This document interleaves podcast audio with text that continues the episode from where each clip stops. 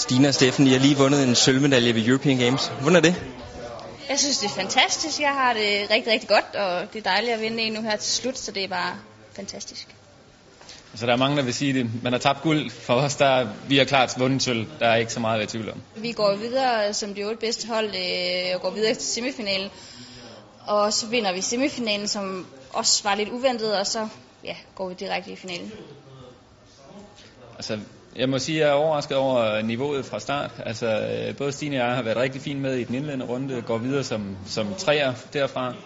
Øh, og vi havde ikke regnet med at vinde semifinalen der. Vi havde dårligt forventet at gå videre, jeg lige vil sige.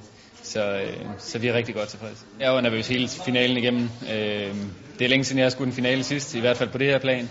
Så, øh, så, så min nervøsitet, altså fra, det var fra skud 1. Der var ikke, det var ikke det sidste kun, i hvert fald.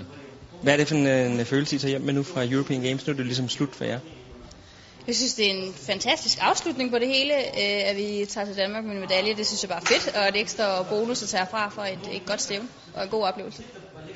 Altså, vi, havde lige, vi havde snakket om inden, at vi kunne godt bruge, at, øh, at der var noget, der lykkedes. Nu har det ligesom været lidt op ad bakke de sidste dage, så det er bare super fedt, at det lykkedes.